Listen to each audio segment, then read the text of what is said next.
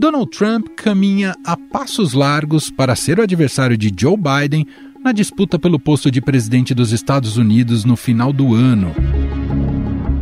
O empresário venceu mais uma primária do Partido Republicano em New Hampshire, o que diminui as chances de sua concorrente Nikki Haley de ficar com o posto. Sem surpresa, o Trump levou mais uma primária. Como você disse, foi a primeira vez que o mesmo candidato republicano venceu as duas primárias, em Iowa e agora New Hampshire. Isso mostra né, que ele vem para essa eleição com ainda mais apoio que antes. No primeiro grande teste em Iowa, o ex-presidente conquistou uma vitória recorde, com 51% dos votos e 30 pontos percentuais à frente do segundo colocado, o governador da Flórida, Ron DeSantis, que acabou desistindo da disputa. O último a deixar a disputa foi o governador da Flórida, Ron DeSantis, que anunciou a desistência no fim de semana e declarou apoio a Trump.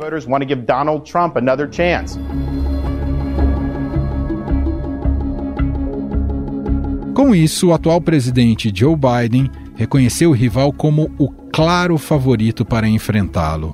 Biden tem lutado com índices de popularidade baixos, especialmente no que diz respeito ao estado da economia dos Estados Unidos.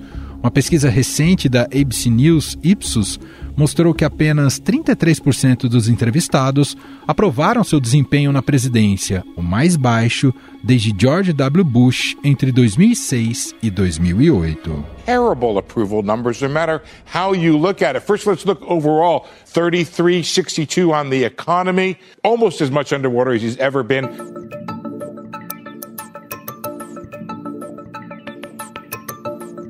Essas baixas taxas de aprovação e índices fracos de confiança do consumidor têm assombrado Biden à medida que o país entra em um ano de eleição presidencial. No entanto, os americanos começam a vivenciar uma pequena melhora da sua economia. O PIB dos Estados Unidos cresceu 4,9% no terceiro trimestre de 2023, mostrando um sinal de recuperação, mas abaixo do esperado. A estimativa era de 5,2% no mês passado. A economia americana seguiu, no entanto, impulsionada pelo próprio consumo, além de fatores como investimentos privados em inventários, exportações e gastos públicos.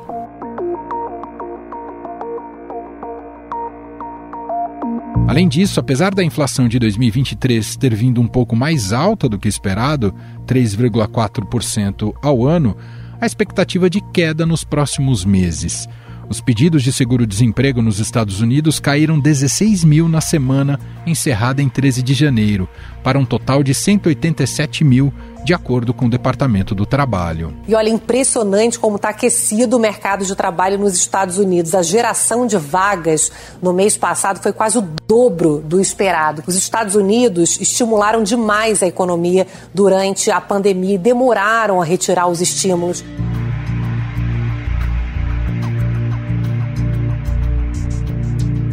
Esse foi o nível mais baixo observado desde a semana de 24 de setembro de 2022. O retorno do otimismo, se persistir, poderia reforçar as chances de Biden enquanto ele busca a reeleição. Uma pesquisa preliminar da Universidade de Michigan para janeiro mostrou um aumento positivo no sentimento do consumidor. O índice atingiu seu nível mais alto desde julho de 2021. No entanto, existem muitas incertezas sobre como a confiança do consumidor e a economia em geral vão influenciar os resultados eleitorais desta vez. Mas existe um outro fator que pode mexer com essa disputa. Trump poderá ser retirado da eleição?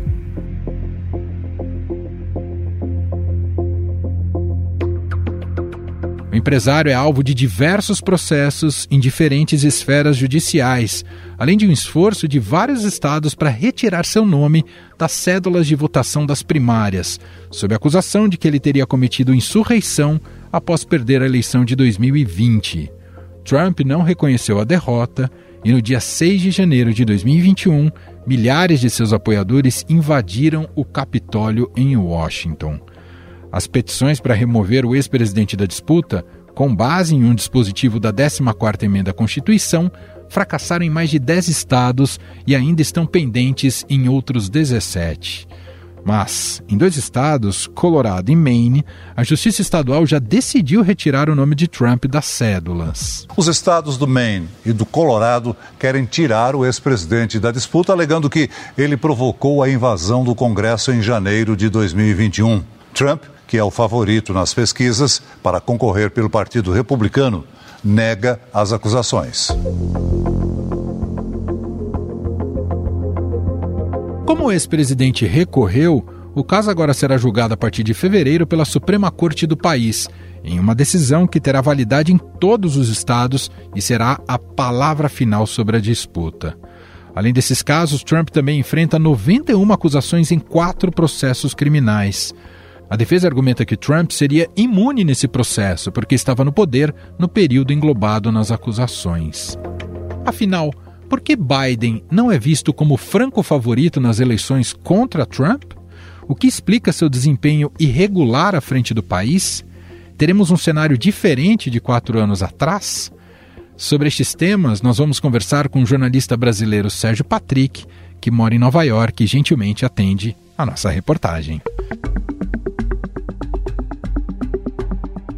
Tudo bem, Patrick? Seja muito bem-vindo por aqui. Tudo bem, Manuel. Obrigado pelo convite. Prazer conversar com você. Bom, Patrick, claro que a, mesma lógica que se aplicou ao Donald Trump quando ele disputava a reeleição também pode ser aplicada a Joe Biden, ou seja, pela lógica de garantir a continuidade no poder, não deveria ser tão difícil assim para quem tem a máquina na mão. Isso se comprova também em dados, né? São pouquíssimos casos de presidentes norte-americanos que não conseguiram se reeleger. Nesse século, só o próprio Trump para além das polêmicas que envolvem o nome dele, a gente objetivamente ele pegou uma pandemia e também a recessão econômica.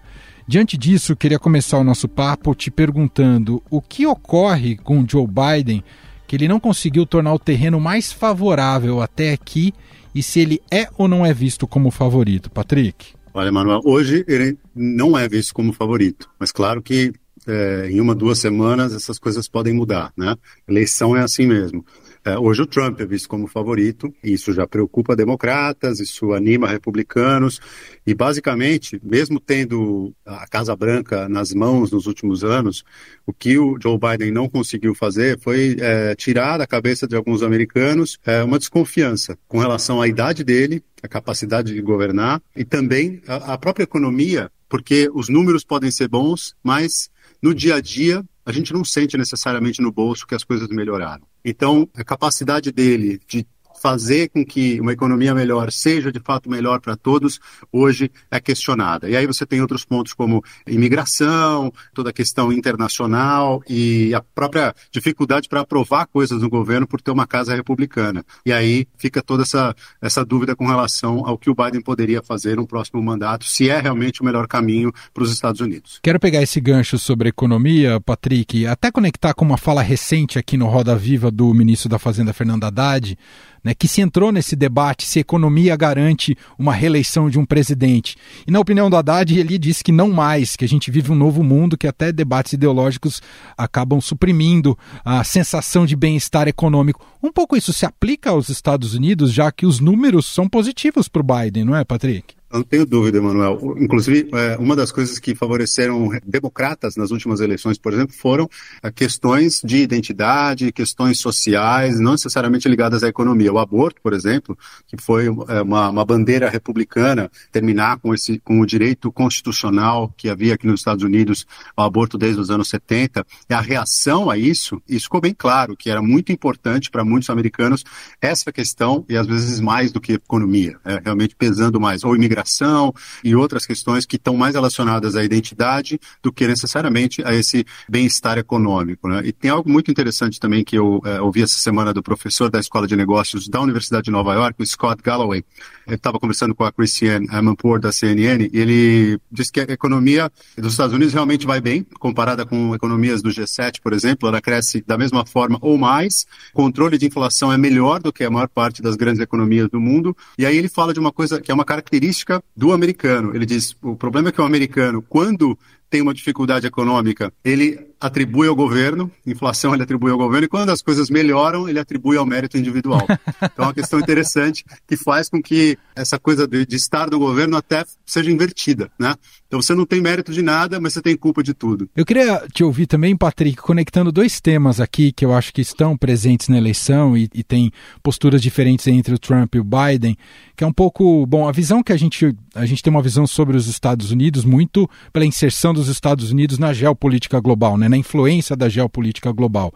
Eu não sei se esses temas internacionais pegam muito com o eleitor, a maneira como os Estados Unidos se comportam em relação ao mundo, se isso está numa agenda prioritária ali do eleitor na hora de decidir o voto. E queria que você conectasse isso também com a situação dos imigrantes, que sempre é um tema recorrente nas eleições e que aparentemente nem sempre, seja republicano ou democrata, nem sempre eles se dão bem ao abordar essa questão. É, sem dúvida. Inclusive, recentemente, um assunto esteve totalmente conectado com o outro, quando o Biden não conseguia aprovar dinheiro para ajudar a Ucrânia e Israel, porque os republicanos na Casa de Representantes associavam essa aprovação, eh, vinculavam essa aprovação a uma política de imigração mais dura. Então, está eh, tudo realmente muito conectado aqui nos Estados Unidos. Essa, essa é a terceira eleição que eu estou vivendo desde que eu me mudei aqui para os Estados Unidos, cobrindo naturalmente como, como jornalista. Eu posso te dizer que, assim, em 2016, isso fazia parte dos debates. Você via as conversas, inclusive eh, o noticiário, Obama, antes da eleição, muito da agenda dele tinha a ver com o Afeganistão, com problemas externos. Nas últimas eleições, a gente viu os, os, assuntos internos ganharem muito mais importância, e de identidade, como a gente já falou, mas realmente a parte internacional ficando de lado. Né? E só recentemente, com os problemas em Israel, conflito Israel-Hamas, é que a gente teve de novo isso retornando, não com a mesma força, e tenho até a impressão, posso te dizer, que já arrefeceu um pouco, já não tem mais essa mesma importância nas discussões aqui do, dos americanos. Né? Me parece também ser um consenso, e aí não, não existe muita discussão, que os Estados Unidos têm que apoiar a Ucrânia contra a Rússia, Israel contra o Hamas. Então você não tem muita divisão política com relação a isso. Já a imigração tem uma diferença enorme de percepção, de abordagem. Os resultados não são muito diferentes, porque é um problema tão complexo que, se a gente for olhar nos últimos anos, é mais ou menos a mesma coisa. Você tem um grande fluxo de pessoas vindo para cá, porque a situação é ruim, principalmente na América Central, e essas pessoas querem tentar uma vida melhor aqui. Os republicanos associam esses imigrantes a crime e a desemprego. O desemprego hoje está muito baixo nos Estados Unidos, mas a qualquer aumento no desemprego eles falam: ah, tá vendo esse monte de imigrante entra e você não tem como trabalhar. E o crime também, a qualquer oportunidade que eles têm, eles vão apontar o dedo e falar: são os imigrantes que causam essa, esse aumento na criminalidade. Já os democratas tentam ter uma abordagem mais inclusiva, inclusive mostrando que dados econômicos já comprovaram que os imigrantes são, não só são importantes, são fundamentais para o crescimento econômico dos Estados Unidos, mas você tem também uma crise de refugiados. Aqui em Nova York, por exemplo, você anda em Manhattan, em algumas, algumas das partes mais nobres, é um lugar que era um hotel luxuoso, que virou é, um espaço para refugiados. Tem um primo que me visitou aqui semana passada, ele falou, eu achei que fosse uma invasão, como se fosse um, alguma coisa de sem teto. Ele me perguntou, eu falei, não, é um, aquilo lá virou, o hotel quebrou na pandemia, a prefeitura assumiu e virou um abrigo para refugiados, mas já não tem mais lugar há muito tempo. É um hotel inteiro cheio de refugiados e estados como o Texas, por exemplo, têm mandado refugiados para cá o tempo inteiro para poder criar um problema político bem grande aqui em Nova York, que é um estado democrata. E aí dizer, ó, tá vendo? A política dos democratas não funciona. Quero te ouvir também, Patrick, sobre a polarização, o acirramento né, dos dois polos, que jogam muito com guerras de, de rejeição. Dá até para fazer uma analogia com, com o Brasil, né, que a gente vive muito esse acirramento na, entre o Lula e o Bolsonaro. Né? O, o Lula, inclusive, optou por polarizar sim a eleição de São Paulo, só para citar um exemplo. Coloco isso no, nesse caldo dessa, dessa pergunta, porque aparentemente para o Biden é muito favorável ter o Trump como rival. Afinal, o teto de vidro é enorme, né? ele pode mostrar muitos defeitos e problemas da gestão Trump. Isso se confirma estrategicamente para os democratas? Eles acham que tem condições de fragilizar o Trump? Eu acho que sim, mas você nunca vai ouvir isso da boca de nenhum democrata. Nossa estratégia é essa, né? Porque isso seria muito perigoso. Mas é, você toca num ponto fundamental. Eu estava até, ao colocar a, as ideias no papel para essa nossa conversa, eu estava pensando justamente na polarização, não só entre um partido e outro, mas entre facções dos dois partidos. Você tem dentro do Partido Democrata uma ala progressista, eu ia falar mais jovem, mas um, um dos grandes nomes é o Bernie Sanders, que já é um, senhor de idade bem avançada, mas os demais ícones desse movimento são mais jovens, querem muito mais participação do governo no bem-estar social, no apoio às pessoas, seguridade social, do que o governo Biden, que é um governo moderado, está afim de fazer. E, por outro lado, você tem, entre os republicanos, alguns que é, lidam muito bem com o Biden, que tiveram até convivência com ele no Senado em muitos momentos. O Biden foi senador por muitos e muitos anos.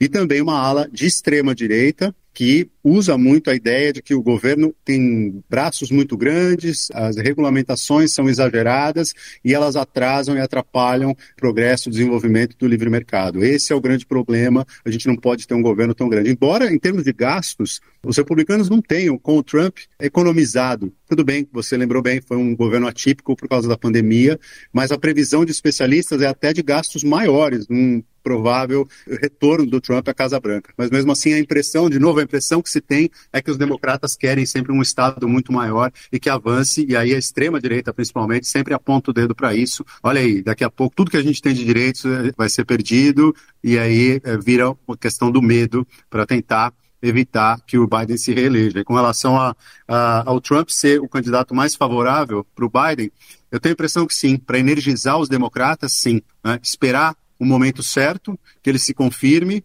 e aí não ter muito movimento, como a gente está vendo agora, pesquisas desfavoráveis, para chegar mais em cima da eleição e falar: olha, temos uma ameaça real à democracia. Se você não sair da sua casa e votar, o Trump pode voltar e aí a gente pode ter um problema sério. E aí as pessoas falarem: bom, não me importa que o Biden não seja meu candidato ideal, eu quero evitar o Trump. Nessa composição de eleitorado, Patrick, qual o peso dos independentes que não são não, nem Biden, nem, nem Trump, ou nem democratas, nem republicanos, e essa turma aí, de fato, as urnas para e que podem ser o voto decisivo aí, né, para a eleição dos dois. Uma coisa muito curiosa, até na comparação com o Brasil, né, porque quando a gente pensa na eleição brasileira, a gente pensa no país inteiro, mensagens, ideias, propostas, e tudo isso pode ter um impacto em qualquer lugar do país com um peso igual. Aqui nos Estados Unidos, a gente tem uma situação muito diferente por causa do colégio eleitoral. Então, eu sempre brinco Nova York tem toda essa importância econômica, cultural aqui nos Estados Unidos, mas politicamente, para uma eleição geral, ela representa quase nada, porque todo mundo sabe que os democratas vão vencer. Você tem estados que são claramente republicanos. O Texas, por exemplo, é garantido para os republicanos. Mesmo estados que eram swing states, né, que eram para um lado ou para o outro, né? indefinidos, como Flórida e Ohio, foram muito discutidos a, a, algumas eleições, hoje já são estados republicanos. Então, esse foco vai ficar provavelmente para alguns estados. Né? Então, aí, Georgia, North Carolina, né, Carolina do Norte, Pensilvânia, Michigan e Arizona são os mais prováveis aí, eh, estados para definir a eleição. Um trabalho focado nesses estados, com os eleitores desses estados, e aí você tem uma série de diferenças entre eles. Um vai ter mais população negra, outro vai ter mais população latina, mais velha, mais nova, a própria composição dos distritos, porque os dois partidos passaram os últimos anos tentando mudar os distritos para se favorecer, né? Então tudo isso entra na conta dos partidos. A gente tem visto aí um passeio até aqui do Trump nas, nas primárias uh, republicanas, mas eu acho que a grande questão que passa na cabeça de todo mundo é, e quero te ouvir que você tem acompanhado aí, Patrick, a justiça deixará com que Trump dispute essa eleição? É um mistério, é uma grande interrogação mesmo, porque você tem uma, uma grande discussão hoje. O Trump fala é, em imunidade para o presidente, e aí tem até gente dizendo: olha, não sei se ele está pensando bem no que ele está falando, porque se isso for admitido já, o Biden pode ter imunidade para fazer o que ele quiser nos últimos meses de governo, mesmo que ele perca, por exemplo. Mas é, é uma das discussões. E ele tem quatro casos é, nos quais ele é, é, acusado, com 91 acusações diferentes, né, desde fraude nos seus negócios até a tentativa de mudar o resultado das eleições de 2020. Certamente isso é, entra em discussão e até de forma prática, porque Colorado e Maine já foram dois estados que tiraram o Trump da cédula, não permitiram que o Trump uh, concorresse com base na 14ª emenda da, da Constituição. E uh, existe uma discussão em outros estados e a Suprema Corte já falou que vai avaliar esse caso. Então, sem dúvida, esses problemas na justiça, uh, eles estão totalmente ligados ao que a gente pode ter na eleição. E até por isso, muitos dos doadores, grandes doadores republicanos, continuam apoiando a Nikki Haley, ex-governadora da Carolina do Sul, ex-embaixadora dos Estados Unidos na Organização das Nações Unidas, porque se realmente acontecer de Trump não ter condições jurídicas de representar o partido, ela continua com apoio e pode eh, ser a candidata republicana. Caso seja ela, eu não sei se as pesquisas já medem isso, mas as chances dela são menores no enfrentamento com o Biden, ou Patrick? Essa é uma boa dúvida. Por enquanto, muito parecidas. Né? O Biden, nas pesquisas mais recentes nacionais, ele perde para o Trump, perderia para o DeSantis, que já não é mais candidato, governador da Flórida, Ron DeSantis, e para Nikki Haley. Mas tem uma coisa também que é muito interessante dos das últimas três eleições, que assim, o Partido Republicano hoje está consolidado como o partido do Trump. Quando os nossos netos forem aprender a história dos Estados Unidos, essa vai ser a era do Partido Republicano do Trump. Agora, isso funciona muito bem dentro da base republicana.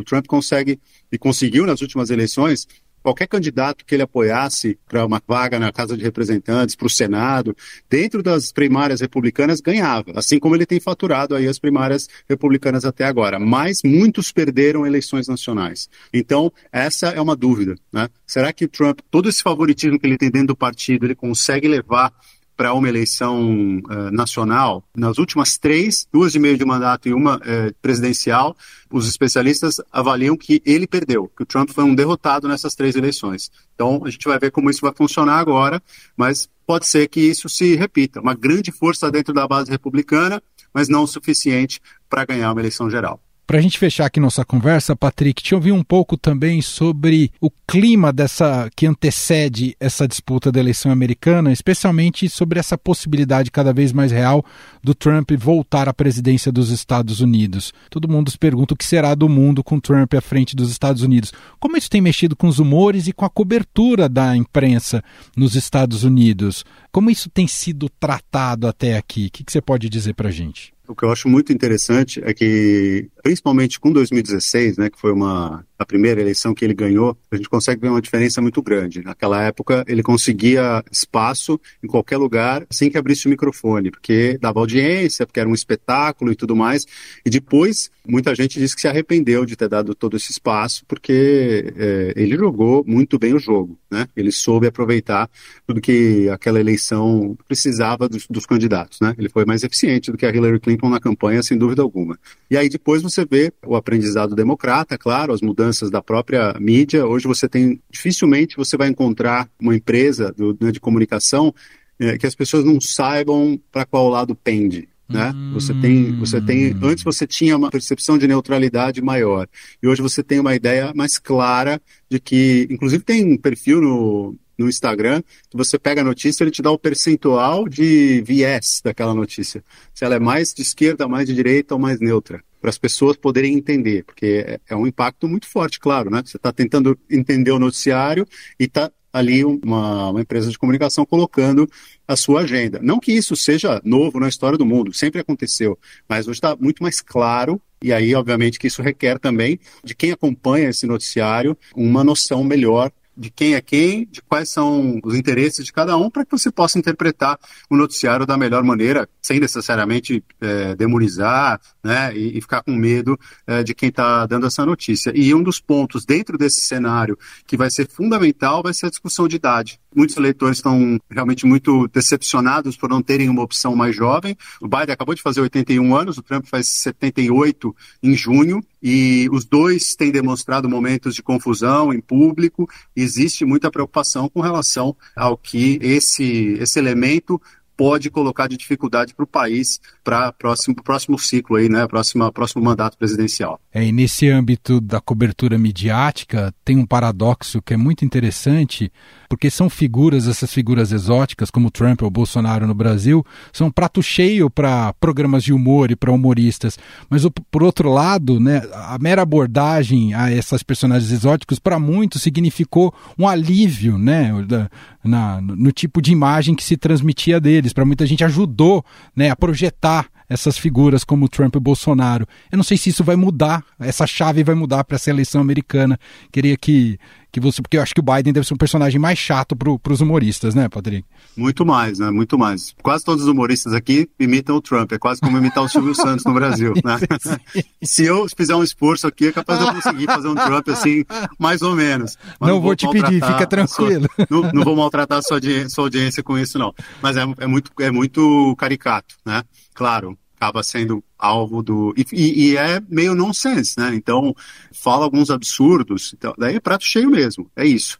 Mas hoje existe essa preocupação. E acho que é uma noção maior, né? De que, inclusive, teve um comediante aqui que foi muito criticado, o Jimmy Fallon, porque despenteou o Trump no programa, e as pessoas falaram: você tratou o Trump como se ele fosse um cara normal, e ele era um cara perigoso para a democracia e tal. E é isso. É, muitas vezes esse tipo de comédia pode normalizar, pode tirar um pouco da acidez do que é um, um fato real preocupante. Né? E com relação ao Biden, há algum tempo era o um negócio dele fazer massagem, às vezes, nas pessoas, tirar o cabelo de uma mulher. Hoje é a coisa dele tá velho. Então, toda vez que ele aparece em algum programa de televisão, o comediante está fingindo que não está entendendo onde está, fala uma coisa que não tem nada a ver. Então, isso já pegou. Como realmente o, é, o grande sarro que se tira do Biden hoje é esse. Muito bom, esse é o jornalista Sérgio Patrick, 10 anos já nos Estados Unidos, é. mas coração brasileiro que bate lá, morando coração em Nova brasileiro York. sempre. Acompanhando tudo sobre a eleição e gentilmente eh, topou bater esse papo aqui com a gente para dar esse panorama desse início da corrida eleitoral nos Estados Unidos, que já está quente. Obrigado pela conversa, viu, Patrick? Valeu, Manuel, eu que agradeço. Um abraço a todos. Estadão Notícias. E este foi o Estadão Notícias de hoje, sexta-feira, dia 26 de janeiro de 2024. A apresentação foi minha, Emanuel Bonfim. Na produção, edição e roteiro, Gustavo Lopes, Jefferson Perleberg e Gabriela Forte. A montagem é de Moacir Biasi. E o nosso e-mail, podcast.estadão.com. Um abraço para você, um ótimo fim de semana e até mais.